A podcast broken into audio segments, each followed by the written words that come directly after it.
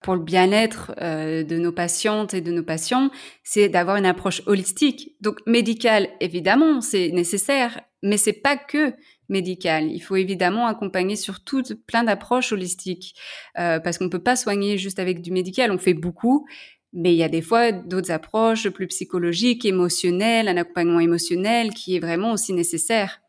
Quand on dit voilà aux, femmes, bah, vous pouvez reprendre les, rapports sexuels euh, après six semaines d'accouchement, moi je suis là, mais qu'est-ce qu'un rapport sexuel? Qu'est-ce que ça veut dire? Là on entend pénétration.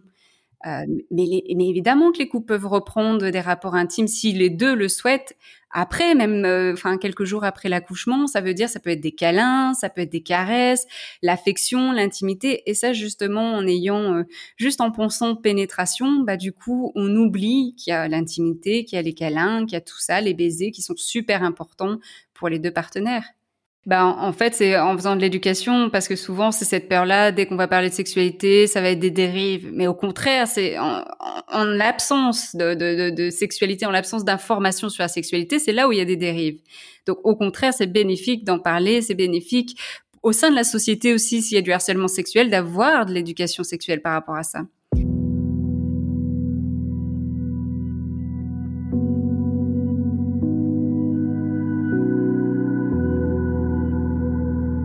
L'entrepreneuriat attire de plus en plus de candidats. On dit que le sexe a toujours fait vendre. Pourtant, rares sont les entrepreneuses et entrepreneurs à oser franchir le pas du milieu de la sexualité. Il y a plein de choses à faire pourtant. Éducation, nouveaux pornos, applications, contraception, sex toys et autres accessoires. Il y a même un mot dédié pour les startups mêlant technologie et sexualité, la sextech. Vous pouvez trouver beaucoup de podcasts très intéressants sur l'entrepreneuriat, beaucoup de podcasts sur la sexualité sous toutes ses formes, mais qu'en est-il des deux ensemble? Les entrepreneuses et entrepreneurs dans la sexualité et le plaisir existent pourtant, mais ils peinent parfois encore à se faire voir et entendre. Il y a encore sûrement plein de place à prendre dans ce milieu, alors qu'attendez-vous si cela vous intéresse? Parce que peu importe vos peurs, il faut oser, comme souvent, et là peut-être plus. Mais l'entrepreneur ou l'entrepreneuse qui crée et vend des sextoys, qui réalise tous vos fantasmes, vous éduque sur votre corps ou monte un club libertin, rencontre en fait des problèmes souvent similaires à celui ou celle qui crée la dernière application à la mode, un jeu vidéo ou encore un restaurant. On verra quand même les quelques différences qu'il peut avoir. Le marché de la sexualité et des plaisirs est vaste, il touche tout le monde de plein de manières différentes et c'est pour ça que c'est un marché très intéressant. Avec le podcast de Talk, je vous propose de vous inspirer des entrepreneuses et des entrepreneurs qui ont osé.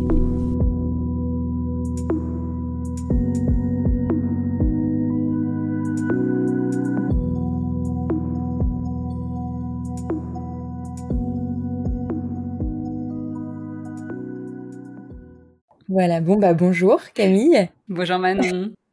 Merci euh, d'avoir accepté mon invitation. Avec plaisir. Euh, du coup, euh, je préfère que tu te présentes cette fois-ci parce que tu as es un peu multicasquette. Donc tu n'es pas que sexologue ou cofondatrice du Lovell Center. J'ai vu que tu avais un peu d'autres casquettes et puis même pour présenter les deux, c'est plus simple si tu voilà, tu commences par par ton parcours et, comment euh, t'es passé, euh, enfin, t'es arrivé à faire l'un puis l'autre et d'autres choses. Ça marche. Bah alors je vais, je vais me présenter. Donc je m'appelle Camille. Euh, je suis sexologue clinicienne et cofondatrice du Level Center, qui est un centre de bien-être sexuel à Bruxelles qu'on a lancé en mars 2019. Et j'ai aussi, comme tu disais, plusieurs casquettes. J'interviens en tant que chroniqueuse sur une web télé pendant le confinement. Des fois, je réponds à des magazines. J'ai aussi un podcast euh, où on parle de sexualité qui s'appelle Entre nous. Voilà, je touche un petit peu à tout parce que le métier de la sexologie, je trouve que c'est un métier qui, bah, c'est un métier qu'on doit inventer et euh, il y a tellement de choses à faire en sexologie qu'on s'ennuie pas. Et par rapport à mon parcours, euh, alors j'ai commencé avec une licence en psychologie en France et puis j'ai été amenée aux États-Unis. Et là, pendant les années aux États-Unis, j'ai pu faire des cours de sexualité humaine, j'ai pu faire du développement personnel, où là, j'ai vraiment travaillé sur, sur moi, sur ma sexualité, mes relations aussi. Et puis, euh, et puis là, j'ai vraiment décidé, ah oui, non, euh, même pendant donc les années aux États-Unis, j'ai aussi été euh, pas mal dans le milieu des startups et de la Silicon Valley, parce que j'étais à San Francisco. Donc, euh, j'ai pas mal côtoyé, euh, bah, j'avais pas, pas, mal de connaissances qui travaillaient à Google, Facebook, Instagram, Airbnb et tout ça. Et donc vraiment le milieu de la start-up et de l'entrepreneuriat, c'est quelque chose qui m'a beaucoup plu dès le début. Et puis je suis rentrée. ouais. Et puis je suis rentrée. Euh... Combien de temps là-bas du coup? Je suis restée trois années. Ok. Trois années avec des allers-retours les dernières années entre la France et les États-Unis. Et puis euh, j'avais quand même toujours ce rêve de devenir sexologue qui était là depuis euh, mes 16 ans. Mais je ne savais pas comment y accéder parce que je ne connaissais personne dans mon entourage qui était sexologue. Et donc, euh, j'ai fait mes recherches sur Internet et puis j'ai finalement trouvé un master en, sexualité en Belgique. Et donc, ça m'a... Ça n'existait pas en France? Alors en France, c'était surtout adressé aux médecins, psychologues, c'était plutôt des diplômes euh, interuniversitaires. Euh, et donc... que même encore euh, maintenant, en fait. Et encore maintenant. Ouais. Ok encore maintenant. Et en Belgique, en fait, euh, c'est plus ouvert. En fait, c'est accessible à des personnes comme moi qui avaient fait une licence en psychologie et puis un cheminement aussi en sexologie, mais c'est beaucoup plus ouvert, ouais. D'accord, ok. Est-ce que tu peux, euh... désolé peut-être que je t'ai coupé, sinon continue. je après tu pourras peut-être, voilà, après tu termines et puis après plus préciser vraiment en quoi consiste finalement le métier de sexologue et en, tout cas le tien et la manière dont tu le fais? Parce que je pense que même pour moi, tu vois, c'est pas encore forcément très clair et encore moins pour la plupart des gens, je pense. Ouais, ça c'est ça c'est sûr. Euh, alors juste pour terminer, ouais, donc j'ai fait les deux années de master en Belgique et puis j'ai fait une certification en sexologie pour devenir sexologue Donc voilà, j'ai fait tout ce parcours-là avec un échange universitaire au Canada, qui est aussi euh, vraiment en avance par rapport à la sexologie. Euh, parce qu'ils ont un département dédié à la sexologie. C'est le, seul, le, la seule université au monde qui a ça. Donc c'est vraiment, c'était vraiment un privilège en fait d'étudier là-bas. Et donc voilà. Et puis donc le métier de sexologue, comme tu me demandais, c'est souvent la question qui revient. Qu'est-ce que le métier de sexologue? Alors bah voilà, c'est un peu comme le psychologue, mais vraiment on va se pencher sur les questions intimes, relationnelles aussi. Hein. Donc euh, tout ce qui est bah, les relations avec les partenaires, mais aussi la relation à soi, à son corps, à sa, à sa sexualité évidemment. Donc c'est-à-dire bah, les expériences qu'on a pu avoir, les croyances que l'on a par rapport à ça, l'éducation, et puis la vision qu'on a de la sexualité. Donc on vient vraiment travailler tout ça. Et euh, c'est pas seulement quand on a des problèmes, c'est souvent là les personnes qui disent ah mais moi j'ai pas de problème ou, ou, qui viennent seulement quand il y a des problèmes. Moi, je suis plutôt dans de la prévention, je suis plutôt dans l'accompagnement du bien-être sexuel. Donc, c'est-à-dire que j'accompagne des couples, même des jeunes couples, euh, qui veulent justement avoir tous les ingrédients nécessaires pour bah, faire perdurer la relation, mais surtout avoir une bonne relation, healthy relationship. Donc, c'est-à-dire avoir les moyens de communiquer, avoir les moyens d'exprimer les, désirs, qui sont souvent, euh, souvent on peut retrouver chez les femmes euh, ce blocage par rapport à l'expression des désirs, se découvrir, découvrir d'autres choses aussi. J'ai pas mal de, de, clients qui sont dans la découverte d'alternatives dans la sexualité, et donc c'est super passionnant parce que c'est tellement vaste. Mmh. Quand tu dis alternative, c'est marrant, tu penses alternative, enfin en tout cas peut-être tes, tes patients euh, pensent alternative à la pénétration, c'est alternative à quoi? Oui, alors c'est en fait pour moi alternative, c'est vraiment avoir une vision super vaste de la sexualité. Donc effectivement, ça peut être pensé au-delà de la pénétration. Souvent, je le redis dans les couples, mais je parle de sexe pénétratif et de sexe non pénétratif. Donc je fais bien la différence quand je parle de sexe, euh, de sexualité, parce que souvent dans leur euh, dans leur mode de pensée, c'est sexe égale pénétration. Donc là, je viens, je viens remettre euh, des mots et donc ça leur permet de faire toute une réflexion par rapport à ça. Et euh, aussi, bah, c'est des alternatives. Par exemple, c'est des personnes qui sont intéressées par des pratiques euh, comme le BDSM, euh, qui sont euh, plus ouverts, qui veulent découvrir d'autres choses, qui veulent peut-être, oui, découvrir d'autres manières en fait d'approcher la sexualité, peut-être d'ouvrir leur relation aussi. Ils veulent être accompagnés par rapport à ça. Donc, j'ai déjà des personnes qui sont dans une approche très pensée, très réfléchie de la sexualité, qui veulent s'intéresser au slow sex, au tantra. Donc voilà, j'ai aussi cette clientèle-là qui est vraiment dans la découverte, la recherche, la curiosité un petit peu plus poussée que ce qu'on peut avoir euh, à la normale, on va dire. Ah d'accord, donc c'est fou parce que là, ils viennent vraiment pour se faire accompagner dans leur euh, dans leur réflexion et euh, ils veulent se faire accompagner, voilà, par une professionnelle qui, peut connaître, voilà, plein de domaines différents dans la sexualité. Et mais à quel moment, enfin, comment dire, quelles sont leurs démarches, euh, Parce que voilà, moi aussi, j'avais l'impression que la plupart des gens, ils allaient euh, voir un sexologue et que à partir du moment où ils avaient un problème. Euh, et donc, ces principes, enfin, t'arrives à avoir quand même aussi une majorité de gens qui viennent te voir dans ce côté prévention que tu as envie de mettre en avant ou c'est toi qui dois venir un peu les chercher grâce au centre peut-être notamment ou, ou, d'événements ou voilà d'autres démarches? Oui, bah, ce que je remarque souvent c'est aussi dans, dans, son approche, moi je pense qu'on attire un genre de personne. Donc moi j'attire comme je suis quelqu'un d'assez ouvert et qui prône une, une sexualité un peu bah, dans la prévention, dans la curiosité, dans l'exploration, j'attire aussi ce, genre de personnes. Donc j'ai pas vraiment besoin d'aller chercher, c'est déjà des, c'est des personnes qui me trouvent en fait. Et euh, notamment, bah oui, euh, avec le Love Center qui est dans le bien-être sexuel, donc qui est vraiment avec euh, des ateliers, des conférences qui sont justement pour ouvrir d'autres perspectives de la sexualité, pour venir apporter, donner des outils à des personnes qui veulent être accompagnées par rapport à leur sexualité. Et donc, j'ai quelques personnes avec des problèmes, mais j'ai notamment des personnes qui veulent se découvrir, explorer, euh, avoir une meilleure relation, avoir des outils. Donc c'est vraiment plus une démarche euh, comme ça que j'ai en, cabinet, en consultation.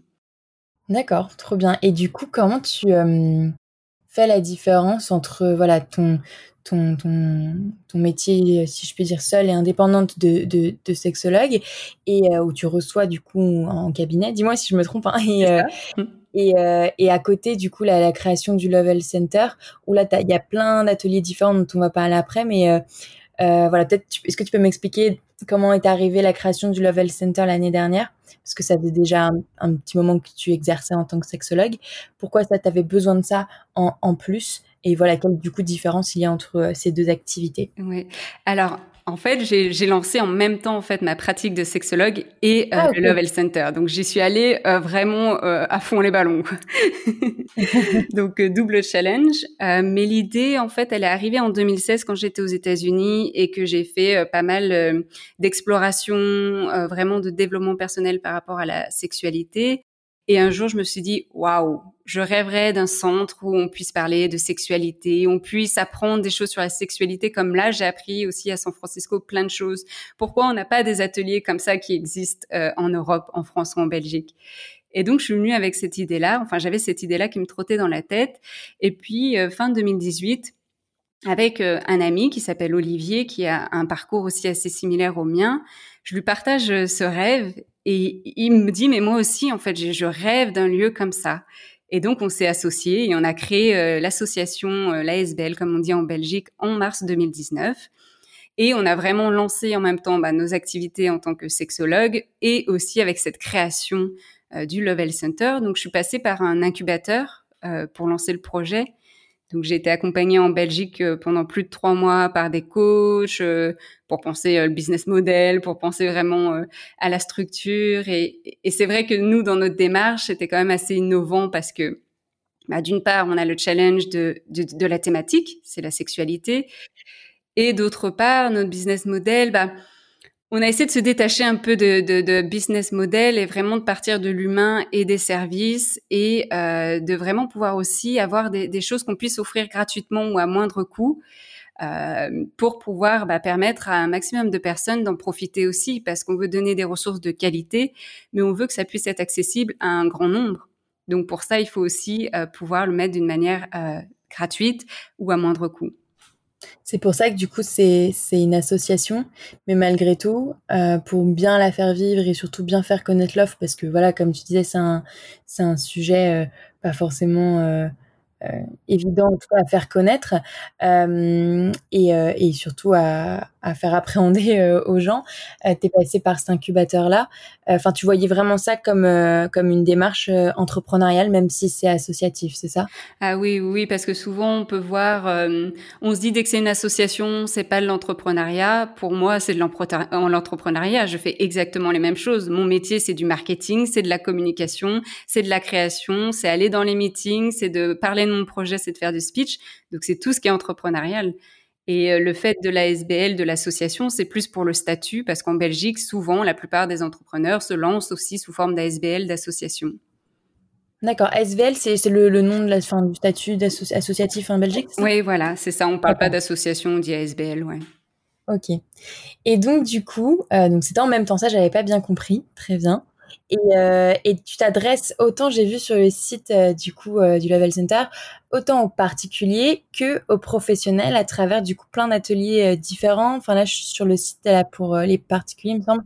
Et tu as autant voilà des ateliers de périnatalité que des cercles de parole, que que, que de la méditation orgasmique, que le repas sexo. Alors ça, va tu m'expliques un peu plus même évidemment l'éducation sexuelle euh, en privé pour euh, pour un enfant euh, d'une famille enfin plein plein d'approches différentes. Le vélo sexo aussi. Est-ce que, est-ce que voilà on n'aura pas forcément le temps de parler de tout mais est-ce qu'il y, y, en a une ou deux dont tu veux peut-être euh, tu veux peut-être plus présenter plus particulièrement parce que euh, soit c'est nouveau, euh, soit ça intrigue plus, soit ça marche vraiment, enfin peu importe où, tu veux présenter. Ouais. C'est vrai qu'on a pas mal d'ateliers, on est très créatif avec mon associé, on y va, on crée des choses et, et, et, on voit. Donc effectivement, ça peut prendre du temps à démarrer, mais il y a une demande et il faut continuer là-dedans.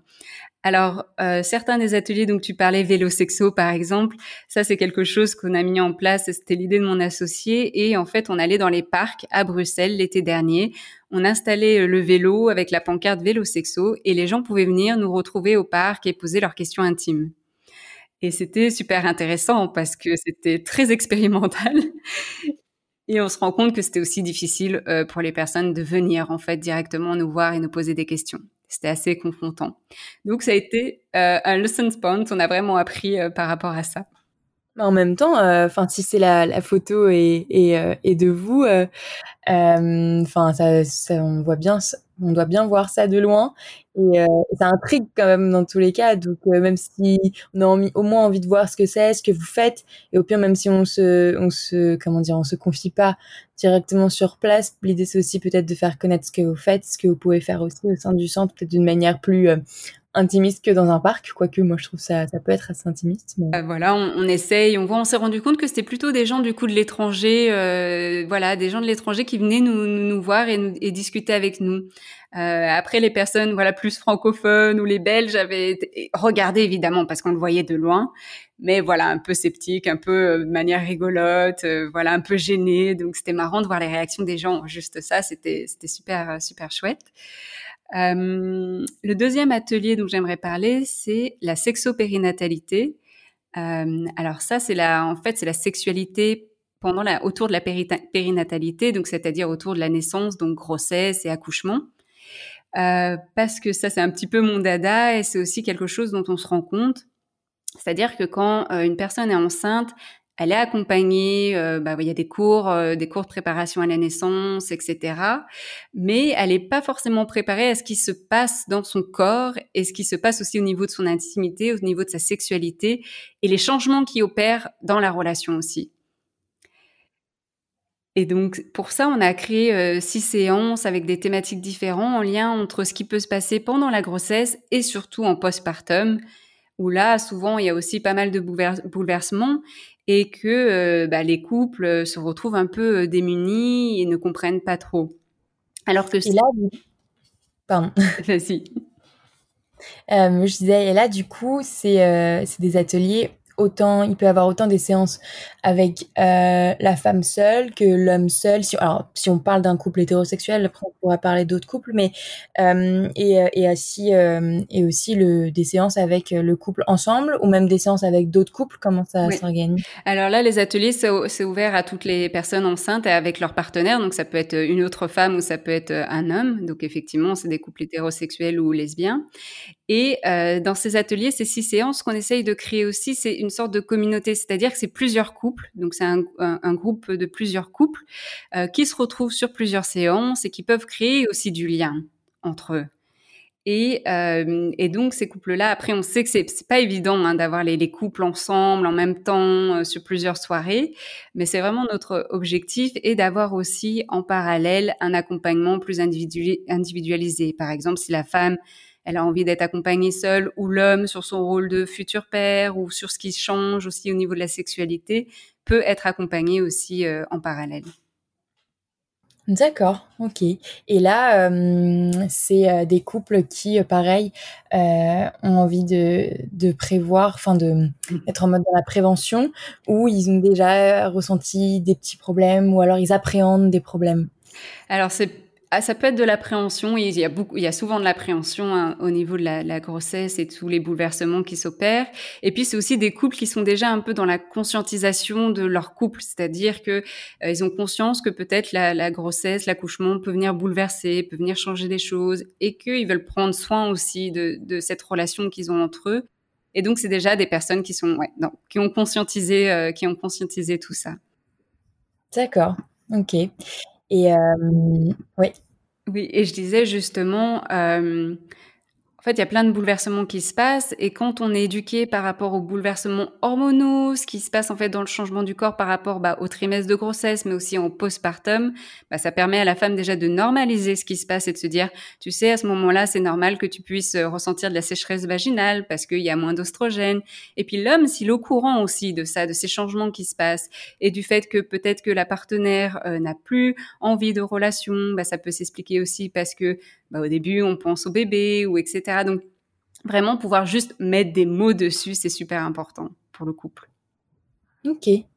Et euh, comment ces couples-là, euh, du coup, euh, pardon, c'est quel type de, de, couple? Est-ce que tu sais, genre, c'est que des gens de Bruxelles, c'est que des gens de la ville, ou est-ce que c'est c'est aussi des gens de toute la Belgique qui peuvent venir te voir, de France ou d'ailleurs Est-ce qui, comment ouais, comment ils te trouvent Est-ce qu'il y a une tranche d'âge particulière, euh, un, revenu social, euh, enfin un niveau social? Est-ce que, euh, voilà, comme pour toute entreprise, tu as un peu ta cible où tu sais qu'il y a des gens qui vont être plus ou moins ouverts sur la question et d'autres qu'il va falloir que tu, comment dire, évangélises un petit peu sur, sur la durée, sur, sur ces thématiques-là? Oui, alors pour l'instant, on n'a pas trop, on n'a pas de recul par rapport à ça parce qu'on n'a pas eu l'occasion d'expérimenter plusieurs fois.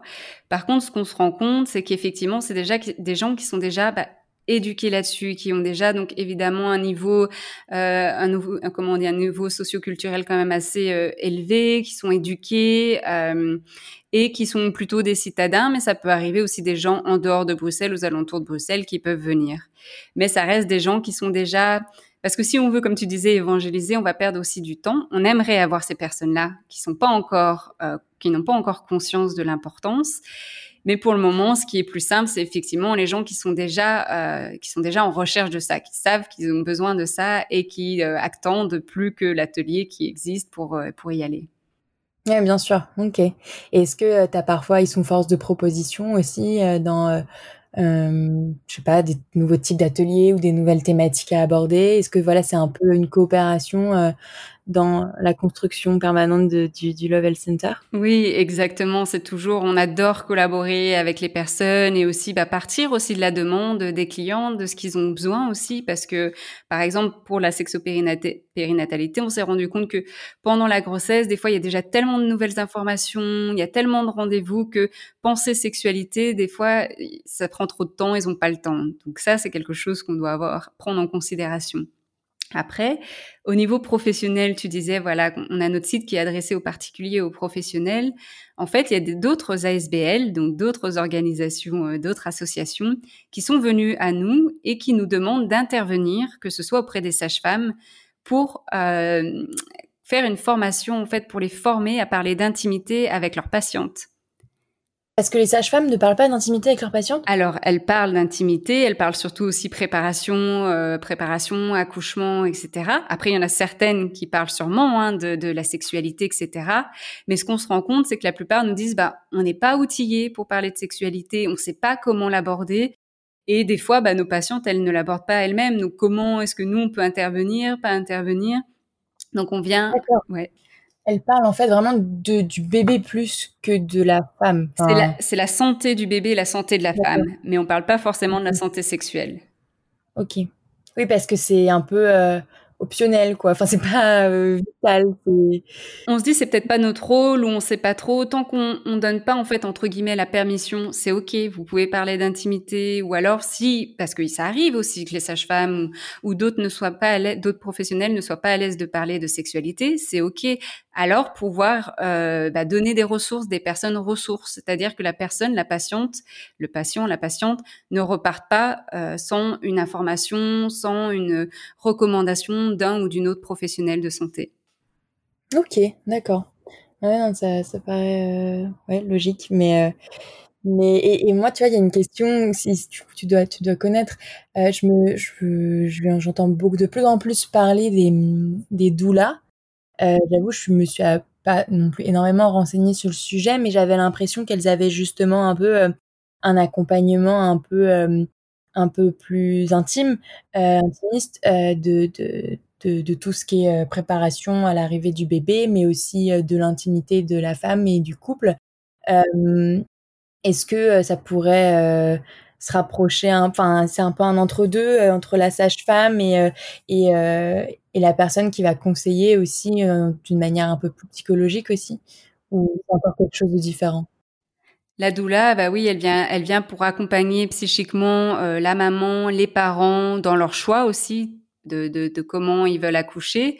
Euh, donc elle est là dans le respect, elle essaie de mettre tout en place pour que ce soit vraiment cocooning, pour vraiment que bah, la mère dans son travail d'accouchement puisse vraiment se concentrer, hein, se concentrer sur euh, les contractions, les vagues comme on appelle, et vraiment être dans sa bulle.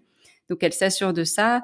Et effectivement, après, voilà, je sais pas, tout dépend aussi, hein, j'imagine, des doulas, mais effectivement, comme elle a aussi cette relation proche, intimiste, c'est peut-être aussi un peu plus simple, ou c'est peut-être vers elle qu'on va se tourner pour parler de sexualité. D'accord, ok. Alors après, évidemment, hein, il y a des sages-femmes qui vont dire, nous aussi, on parle de sexualité. Donc, euh, évidemment, il y a des sages-femmes qui parlent aussi de sexualité, qui parlent aussi de comment on va reprendre une contraception aussi après l'accouchement, etc souvent ça va être abordé sur cet aspect-là, la contraception. Et là, toi, quand tu travailles sur des formations comme ça sur la périnatalité, est-ce que tu travailles du coup euh, en, en, parallèle euh, ou avec des intervenants euh, du, du, vraiment du milieu médical? Oui, alors par rapport à ça, en fait, donc je travaille, je collabore avec une association en Australie euh, qui justement, qui justement euh, s'occupe de tout ce qui est euh, bien-être de la maman, allaitement, etc. Et moi, je travaille sur l'aspect vraiment intime aussi, sur leur application pour parler vraiment d'intimité à ces parents-là. Et donc, j'ai fait bah, énormément de recherches scientifiques sur ce sujet-là. Et en même temps, je côtoie aussi des sages-femmes, que ce soit donc en Belgique, mais aussi en Australie, bah, sur leur vécu, sur ce qu'elles remarquent au niveau des patientes, etc. Donc c'est vraiment, on essaye de faire sur le terrain, du scientifique, mais aussi sur le terrain. Et plus on aura des témoignages, plus on aura des connaissances, et plus on pourra aussi mieux guider et mieux accompagner les personnes. Ok, non, mais parce que ça, on sort un petit peu du sujet, mais parfois j'ai l'impression, tu vois, que, que, le, que le milieu médical euh, euh, enfin voilà, qu'il y a un peu une confrontation euh, du, du, milieu médical envers euh, des praticiens en sexologie qui soient pas médecins plus sexologues ou ou envers voilà toute forme un peu plus spirituelle, psychologique de de, de l'approche de la sexualité ou de la natalité. Et, et je trouve ça dommage alors que que voilà on pourrait travailler ensemble et qu'il y a clairement une une, je pense, j'ai pas les chiffres là tout de suite, mais une, une demande des gens ou en tout cas des femmes de d'être accompagnées d'une manière un peu moins euh, froide, si je puis dire, que qu'on peut avoir ou qu'on peut ressentir dans le milieu médical parfois. Oui, exactement, c'est le grand débat et c'est surtout bah, pour le bien-être euh, de nos patientes et de nos patients, c'est d'avoir une approche holistique. Donc médicale, évidemment, c'est nécessaire, mais c'est pas que médical. Il faut évidemment accompagner sur toutes plein d'approches holistiques euh, parce qu'on peut pas soigner juste avec du médical. On fait beaucoup, mais il y a des fois d'autres approches plus psychologiques, émotionnelles, un accompagnement émotionnel qui est vraiment aussi nécessaire. Donc effectivement, c'est c'est un peu le, débat et euh, et ce qu'il peut avoir par rapport aux médecins, c'est vrai que souvent on peut dire qu'ils veulent voilà un peu avoir le monopole, hein, surtout euh, par rapport à l'accouchement, on le voit mais il y a des sexologues et j'en fais partie. Euh, j'ai un cursus universitaire, donc j'ai été formée à l'université, donc euh, mes connaissances ne viennent pas euh, du ciel, quoi. ouais. Donc ça va, t'as pas besoin de te battre pour pour être reconnu, pour être légitime ou tu vois? Ça n'empêche pas qu'on pourra toujours aussi euh, re-questionner et je me, moi, même moi aussi, hein, je me remets toujours en, question. Mais quand même, j'ai des connaissances universitaires, donc je pense que je, je, je, fais quand même attention à ce que je dis et j'essaye vraiment aussi d'être dans la logique euh, du bien-être de la personne. comment l'accompagner au mieux? Tu vois, par exemple, aussi juste pour euh, peut-être terminer sur le, la, la périnatalité, mais quand on dit voilà aux, femmes, bah, vous pouvez reprendre les, rapports sexuels euh, après six semaines euh, d'accouchement, Moi, je suis là, mais qu'est-ce qu'un rapport sexuel? Qu'est-ce que ça veut dire? Là, on entend pénétration. Euh, mais, mais, évidemment que les couples peuvent reprendre des rapports intimes si les deux le souhaitent. Après, même, euh, enfin quelques jours après l'accouchement, ça veut dire ça peut être des câlins, ça peut être des caresses, l'affection, l'intimité. Et ça, justement, en ayant euh, juste en pensant pénétration, bah du coup, on oublie qu'il y a l'intimité, qu'il y a les câlins, qu'il y a tout ça, les baisers qui sont super importants pour les deux partenaires. Mmh oui, ça pourrait même être euh, Est-ce que ça peut aller jusqu'à aussi euh, tout ce qui est euh, bah, caresse clitoridienne ou et puis même aussi la femme envers l'homme, je sais pas mmh moi, une, du sexe oral, sexe oral, voilà. on, on, parle pas de tout ça en fait. Bah non, on, on limite souvent. On a encore une, une vision phallocentrée de la relation sexuelle qui est pénétration mais et du coup, ça revient un peu dans mes consultations. J'essaie vraiment d'ouvrir cette perspective-là. Et donc, dans les ateliers sexopérinatalité, on vient aussi donner de l'information par rapport au couple en disant, mais non, euh, votre, enfin, évidemment que votre sexualité va évoluer mais c'est pas négatif. C'est vous allez être dans l'apprentissage de nouvelles pratiques. Vous allez, c'est le moment où vous allez pouvoir explorer peut-être euh, d'autres moyens d'explorer un peu plus le sexe oral ou des caresses euh, ou d'autres positions aussi. Donc c'est vraiment la, l'exploration quoi à, tout moment de la vie. c'est génial. Ok. D'accord, non, mais parce que euh, c'est, euh, ça fait du bien, euh, même si, bon, avec les interviews que je fais, j'entends aussi ce genre de discours, mais, mais c'est, c'est cool de l'entendre dire comme ça aussi. quoi. C'est important, c'est important parce que du coup, enfin, je me rends compte que les gens sont soulagés en fait d'entendre ce genre de discours. Ça normalise, ça déculpabilise, et, et c'est comme ça qu'on pourra tendre vers une sexualité satisfaisante, qu'on pourra briser aussi les tabous sur la sexualité. Alors le sexe, je pense pas que ça soit forcément tabou parce qu'on en parle de partout, on le voit de partout. Par contre, la manière dont on en parle, ça, c'est encore tabou. C'est-à-dire, comment tu fais la différence? La manière dont on en parle, c'est-à-dire que c'est très limité, ça reste encore. Est-ce que les gens vraiment entre eux vont vraiment être honnêtes sur euh, les orgasmes, par exemple? Entre amis, on peut dire ah ouais, moi j'ai eu plein d'orgasmes, des choses comme ça, mais sans être dans la vulnérabilité, dans l'honnêteté, dans le partage aussi, dans les expériences. Euh, c'est plus là-dedans que c'est tabou d'exprimer le plaisir, par exemple entre hommes aussi, hein, c'est tabou d'exprimer. Le sexe, non, parce qu'ils vont dire ouais, j'ai baisé ou j'ai fait ci, j'ai fait ça, mais vraiment dire ah ouais, là j'ai ressenti ça hier au niveau de mon pénis, c'était incroyable, tu vois, d'un autre niveau en fait.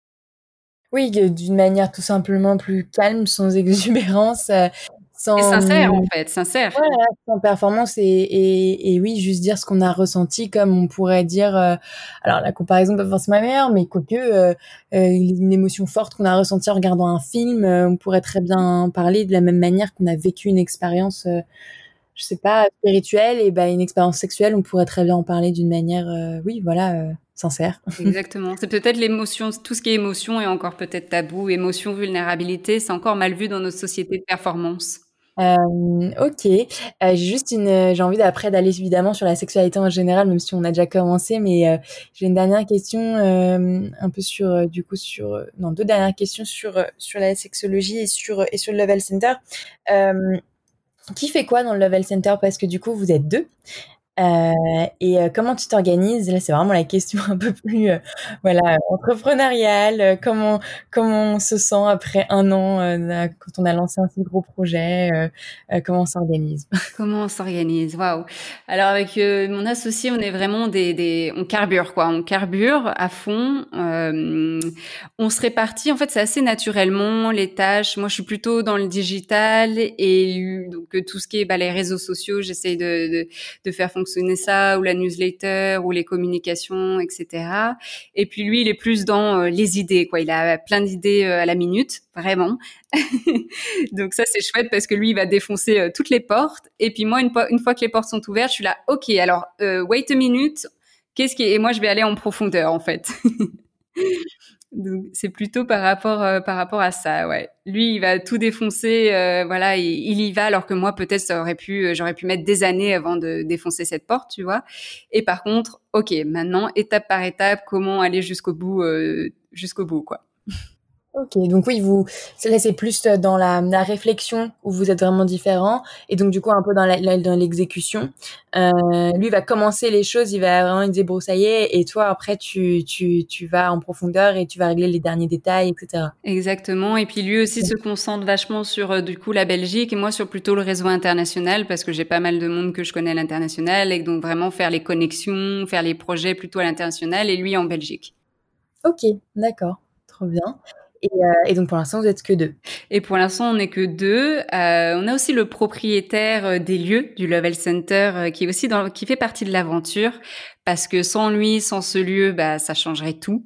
Il est vraiment magique. C'est en fait c'est un bâtiment, c'est une maison qui fait partie du patrimoine de l'UNESCO en plein cœur de Bruxelles et c'est c'est magique. Il y a vraiment une énergie qui se dégage de ce lieu quand les gens entrent et poussent la porte, ils, nous disent tous, quoi. Ce lieu est magique. Donc, ce lieu est vraiment au cœur du projet.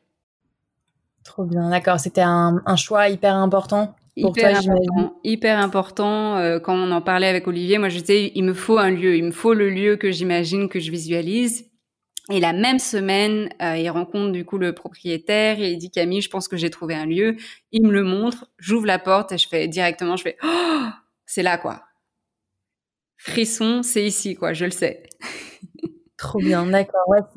Pour toi, c'était euh, avant même de trouver le lieu magique et, euh, comme celui-ci, c'était c'était indispensable pour toi d'avoir un lieu physique en fait. C'était t'aurais pas imaginé faire ce que tu fais euh, à distance euh, ou en tout cas euh, que ponctuellement parce qu'avec le Covid, j'imagine que vous avez dû vous adapter, mais mais mais c'était c'était important d'avoir un lieu physique où se rencontrer physiquement. Ouais, c'est une bonne question parce que c'est ce qui est revenu aussi à l'incubateur où certains coachs nous me disaient mais pourquoi un lieu physique? Vous n'avez pas besoin d'un lieu physique, quoi. Déjà, d'une, ça, ça, ça, coûte de l'argent, faut un loyer, etc. Faites en ligne. Et vraiment, moi, j'avais du mal euh, à partir sur du en ligne. Donc, euh, il me fallait le lieu puisque je voulais que les gens puissent se rencontrer, puissent parler, que ça approche, qu'il y ait toute une dynamique qui, qui s'installe. Et c'est vrai qu'avec le Covid aussi, bah, ça a donné un petit coup de pied au cul. Et donc, moi, je me suis vachement lancée sur les trucs en ligne, les consultations, euh, les web, les web télé, les conférences. Et il y a quand même, voilà, j'aime bien quand même le, en ligne, euh, pas le en ligne, le sur place justement.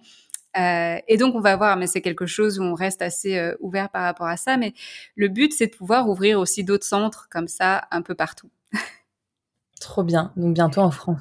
Et bientôt en France, oui. En, bah, moi, je suis lyonnaise, donc le deuxième, j'aimerais bien que ce soit à Lyon. Donc pareil, je commence à faire pardon, à faire du repérage aussi euh, à Lyon, les personnes avec qui je on pourrait collaborer, faire des ateliers, faire des choses comme ça. Donc, s'il y a des personnes euh, de Lyon qui nous écoutent, euh, peuvent me faire signe.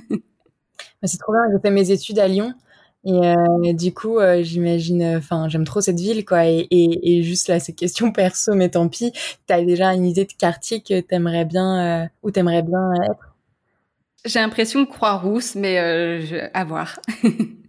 ouais, c'est ce qu'on, enfin, oui, au premier abord, on pourrait dire c'est peut-être là le plus approprié, même en termes d'ambiance et tout. Ouais. Mais euh, ouais, ok. Ouais. Non, bah, des ouais, enfin, après dans ce quartier-là, quoi. Ouais, à voir, à voir où ça, se, où ça se mettra, mais vraiment, voilà, avoir un centre, en fait, qui soit une plateforme d'interconnexion, que les gens puissent avoir des ressources par rapport à la sexualité, avoir différents ateliers, et pas forcément nos ateliers. Hein. On promeut aussi les ateliers des autres personnes avec qui on collabore que vraiment les gens viennent dans notre centre et se disent bah ok aujourd'hui j'aimerais bien travailler sur euh, bah, me faire plaisir. Donc euh, peut-être avoir un atelier de masturbation. Donc ok, il y a un atelier de masturbation qui se fait là-bas. Ok, j'y vais. Ou aujourd'hui, bah, j'aimerais bien, euh, bah tiens, je, suis enceinte de cinq mois euh, avec ma partenaire, on aimerait bien faire des ateliers sexo-périnatalité. Ok, on peut venir ici. Trop bien. Ok. Eh ben écoute, j'espère que ça va se faire. et, et ensuite, euh, qu'est-ce que je voulais dire?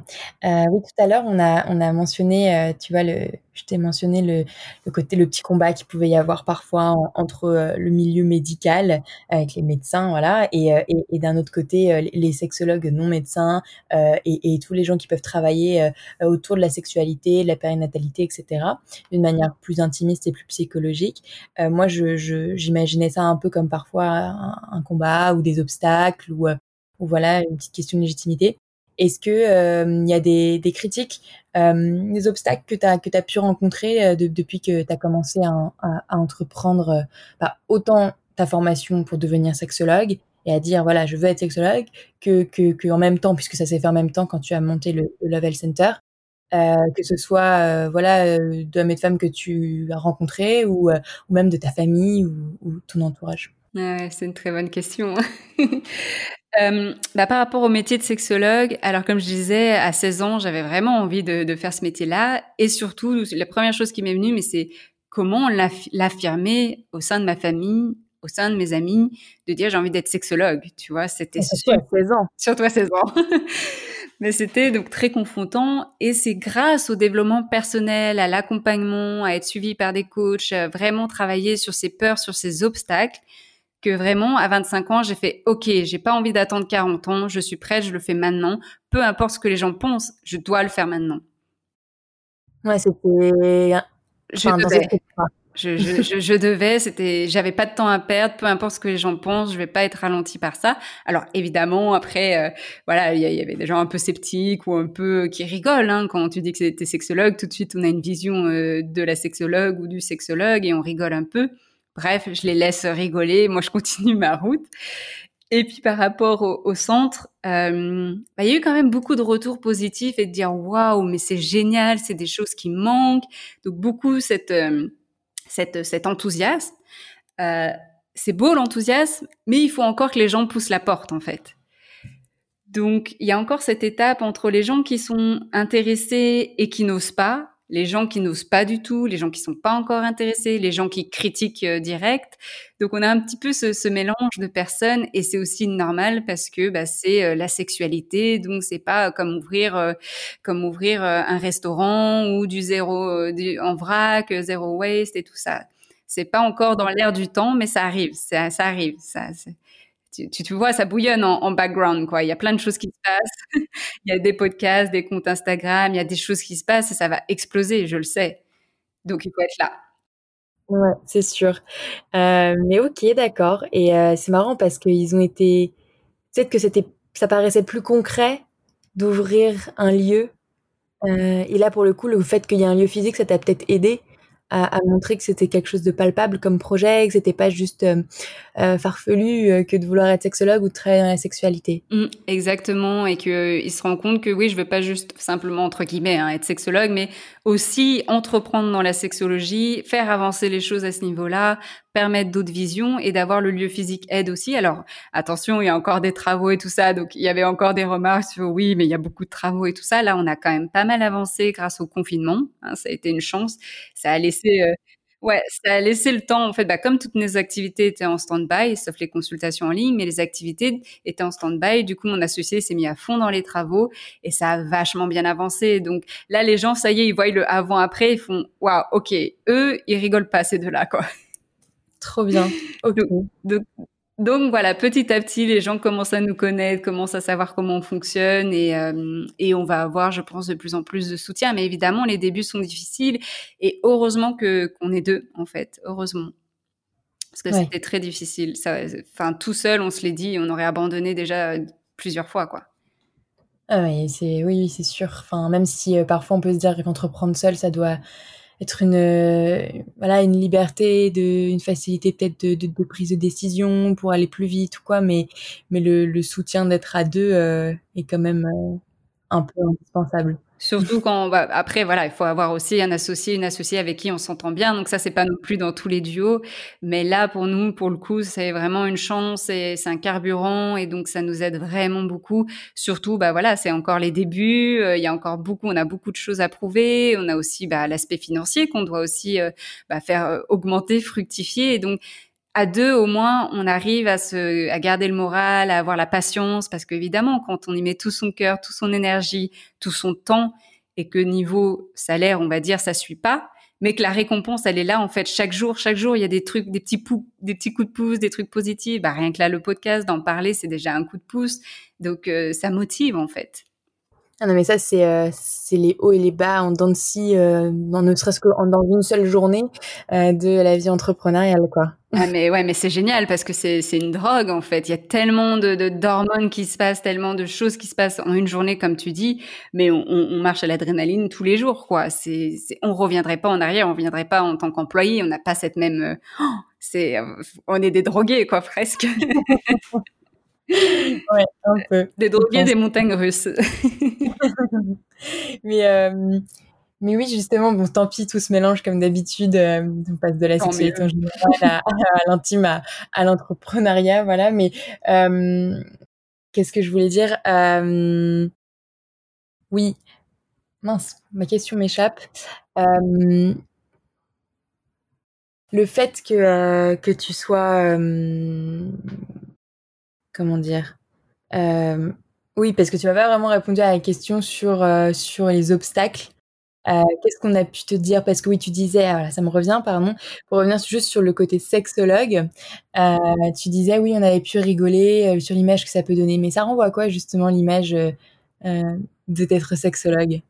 Ouais, alors bon, il y a peut-être le fait que je sois une sexologue femme, euh, mais quand tu le dis à des hommes, euh, ça, dépend. Hein, je dis pas tous les hommes évidemment, mais ça peut être rigolo et vu d'un œil un peu ah ouais, elle doit être bonne au lit ou voilà, ah, elle peut m'apprendre des choses.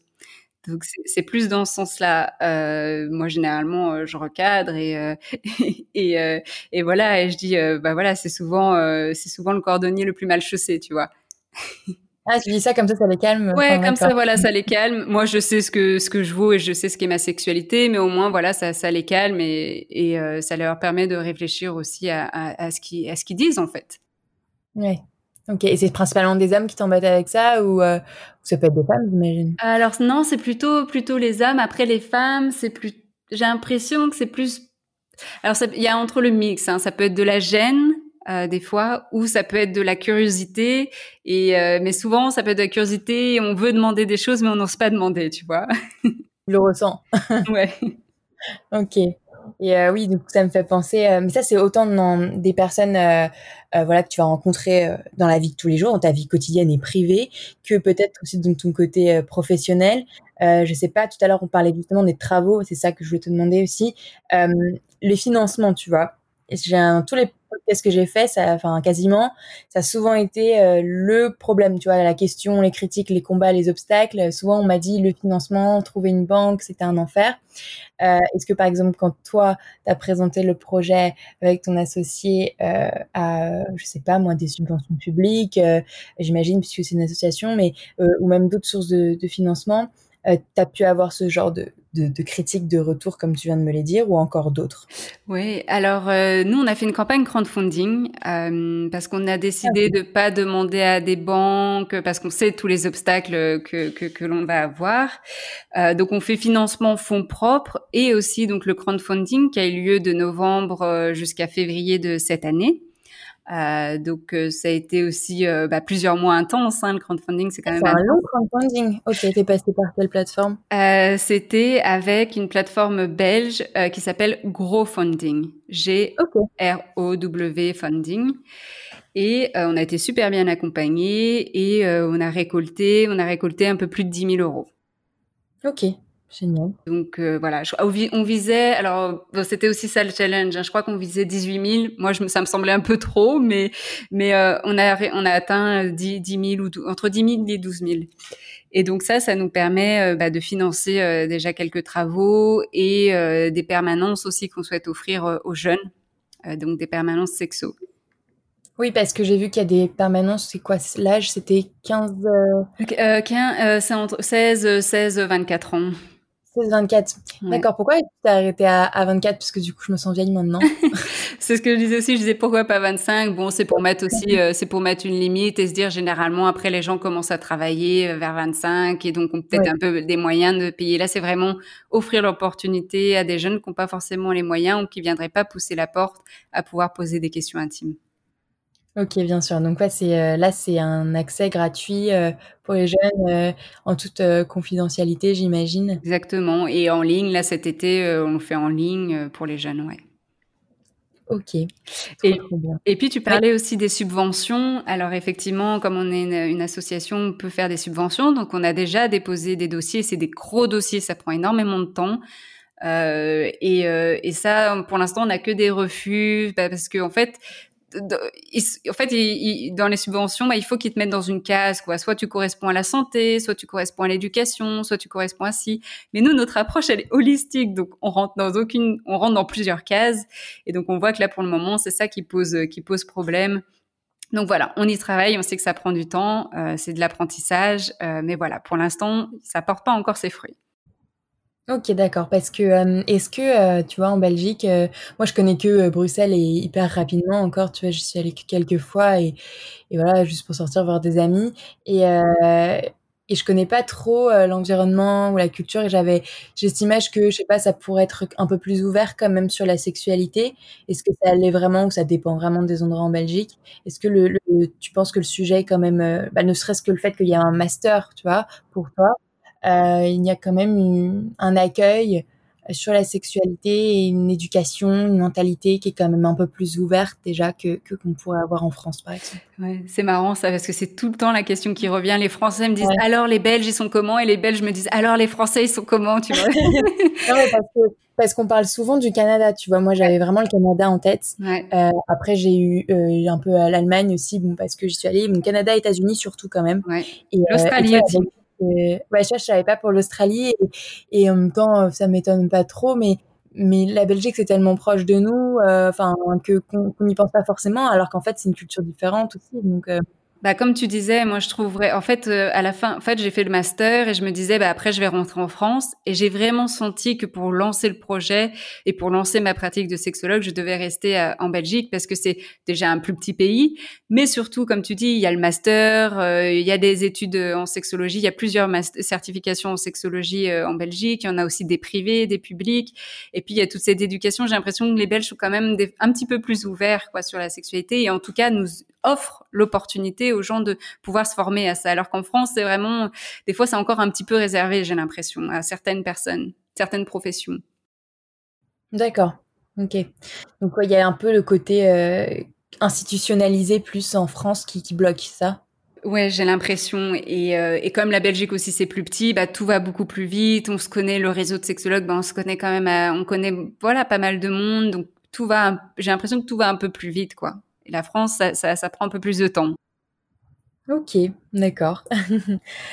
Et, euh, et oui, du coup, euh, je voulais, euh, tout à l'heure, on parlait toujours aussi des, des, voilà, des, obstacles des gens, des remarques qu'on avait pu te faire. Est-ce qu'il y a, dans tout ça, il y a des questions qu'on te pose trop souvent, et peut-être que moi je t'ai posé, ou des choses dont on a marre, ou qui sont un peu oui, qui te révolte un petit peu, tu vois. Euh, marre des questions. Non, quand c'est dans la curiosité, encore ça va. C'est plus quand les gens, tu les sens fermés d'esprit d'avance et qu'en fait, tu dois te battre. Tu sens que tu dois te battre, entre guillemets, pour, euh, euh pour euh, partager ton opinion. Donc là, c'est plus, moi, j'ai plus de problèmes quand les gens sont déjà fermés d'esprit et ont une vision très limitée de la sexualité. Et je me dis, oh là là, mais je dois reprendre toutes les bases avec eux, en fait, avec ces personnes-là. Donc là, c'est plus là où moi, ça me, ça m'épuise, quoi. Donc je, je, je perds pas trop mon temps là-dedans. Par contre, quand c'est des gens qui sont ouverts, qui sont curieux, et même s'ils connaissent pas grand-chose, parce que des fois j'ai des personnes qui ne connaissent pas grand-chose de la sexualité, mais qui ont envie d'apprendre, mais là j'adore. Là il y a rien qui, m'embête et je suis vraiment dans l'accompagnement et on y va étape par étape et on reprend ce que la personne connaît, connaît pas, là où elle veut travailler et on y va ensemble quoi. Ok. Et les blocages, euh, les personnes qui sont complètement bloquées, est-ce que parfois, voilà, tu peux peut-être en rencontrer dans le cadre de tes, c'est confidentiel, j'imagine, je sais pas, mais euh, dans le cadre de tes consultations, par exemple en couple, tu vas avoir quelqu'un qui est très ouvert ou qui veut s'ouvrir et, et, et l'autre personne qui qui bah, qui l'est pas ou veut pas ou ou le prend comme une attaque personnelle et là tu es obligé de te confronter à cette personne hyper fermée.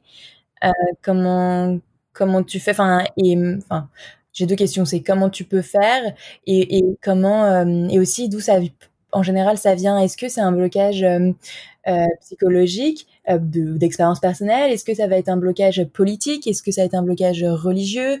Tu vois, enfin, parfois j'ai l'impression qu'il y a tout qui est mélangé, tu vois. Et euh, il y a d'autres gens qui vont dire mais non, c'est parce que telle personne est conservateur de telle partie ou de telle religion. Et, moi parfois j'ai l'impression que ça vient juste de nous et que c'est juste un blocage psychologique. Ouais. Alors bah, la sexualité c'est holistique, donc évidemment ça va toucher plein de choses. Ça dépend dans quelle culture t'as baigné, dans quelle éducation t'as baigné, dans quelle religion tu as baigné aussi, donc les expériences aussi que tu as eues.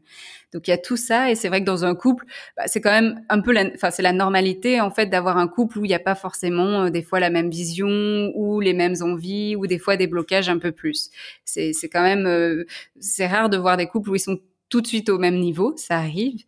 Et là, quand il y a des couples où il y a des blocages, alors j'ai jamais vraiment des gros blocages parce que pareil, peut-être dans les personnes euh, que j'attire et surtout moi dès les premières consultations, ben, je dis que je veux des gens motivés, qui sont prêts à, à, avancer, qui sont prêts à aller en dehors de leur zone de confort, etc. Donc ils, savent dès le début. Donc j'ai moins des personnes qui sont bloquées comme ça. Après, il y a des fois des petits blocages et ça, ça peut venir bah, des expériences passées qu'il y a eu au niveau de la sexualité, des croyances que l'on peut avoir sur la sexualité, des fois un manque de connaissances aussi. Des fois, c'est pas qu'on n'a pas envie de faire, c'est qu'on ne sait pas comment faire. Et donc, je les accompagne sur le comment faire étape par étape. Et ensuite, bah, les blocages, évidemment, si on travaille tout ça, tout l'aspect euh, de l'éducation, l'information, des blocages qu'il y a pu avoir, des étapes à faire, bah, ça coule de source après. Ok. D'accord. Oui, donc dans tous les cas, c'est holistique, il n'y a pas de C'est holistique. Euh. Si on divise, on ne fait pas un, super travail, ou en tout cas, euh, en tout cas, ça aide pas forcément, je pense, euh, les patients, patientes, quoi. Donc vraiment, ou même qu'on voit dans les dans les dyspareunies, dans les douleurs qu'il y a au niveau génital, bah, c'est tout un accompagnement avec les kinés, avec les sages-femmes, les sexologues, tous ceux qui, enfin, c'est holistique, quoi. Il faut un accompagnement, ok, plutôt médical, manuel, et un accompagnement psycho Mhm. Ok. Euh, on arrive un peu sur la fin, mais euh, j'ai euh, toujours une question, enfin je la pose pas tout le temps, mais là, toute ton expérience et en plus à l'international, j'imagine tu vas avoir des idées, j'espère.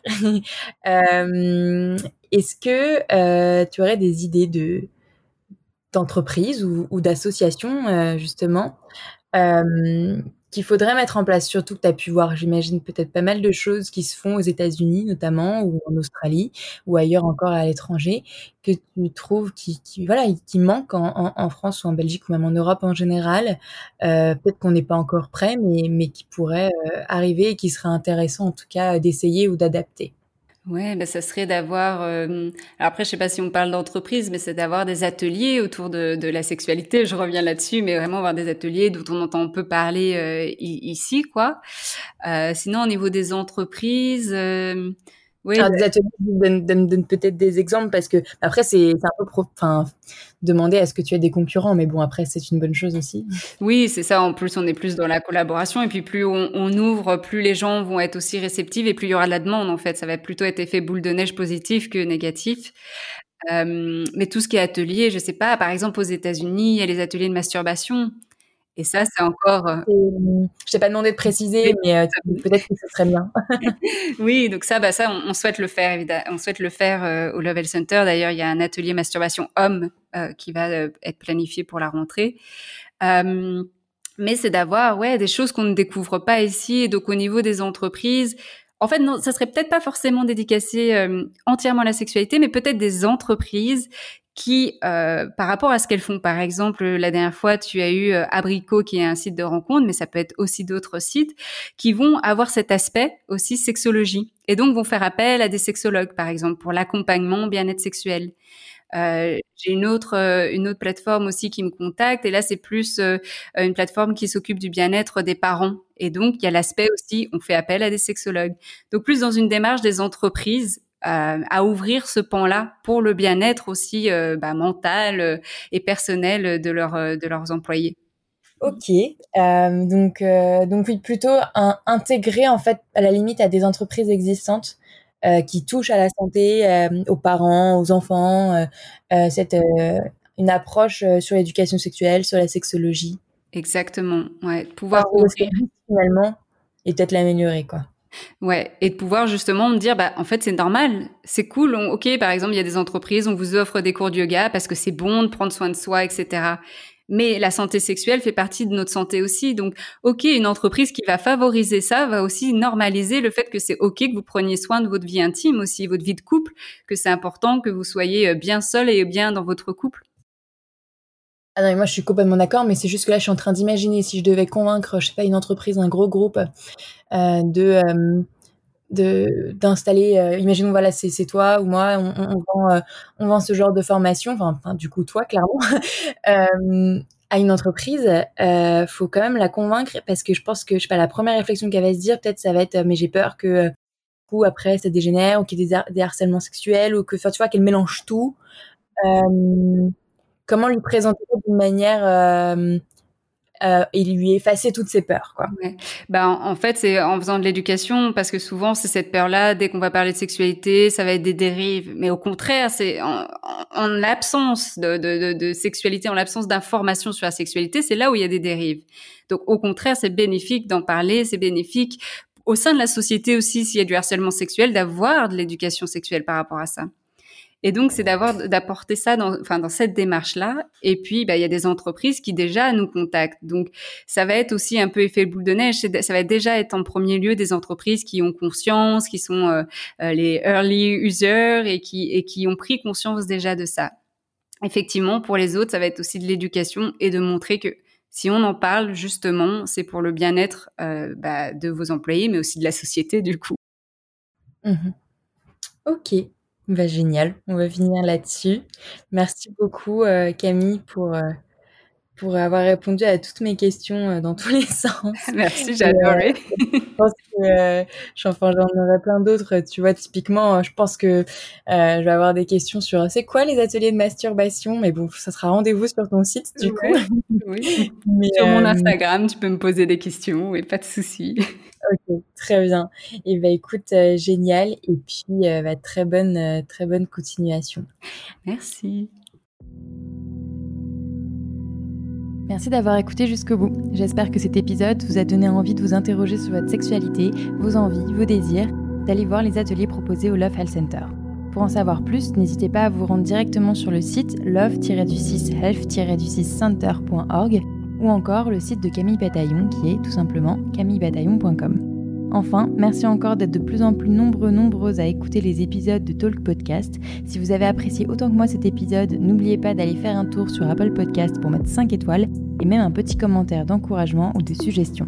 N'oubliez pas de nous suivre sur Instagram également. Je vous le rappelle, le compte du podcast a été fusionné avec le compte de notre concept store créé avec Camille. Vous trouverez donc maintenant tout sur talk-du8 Universe.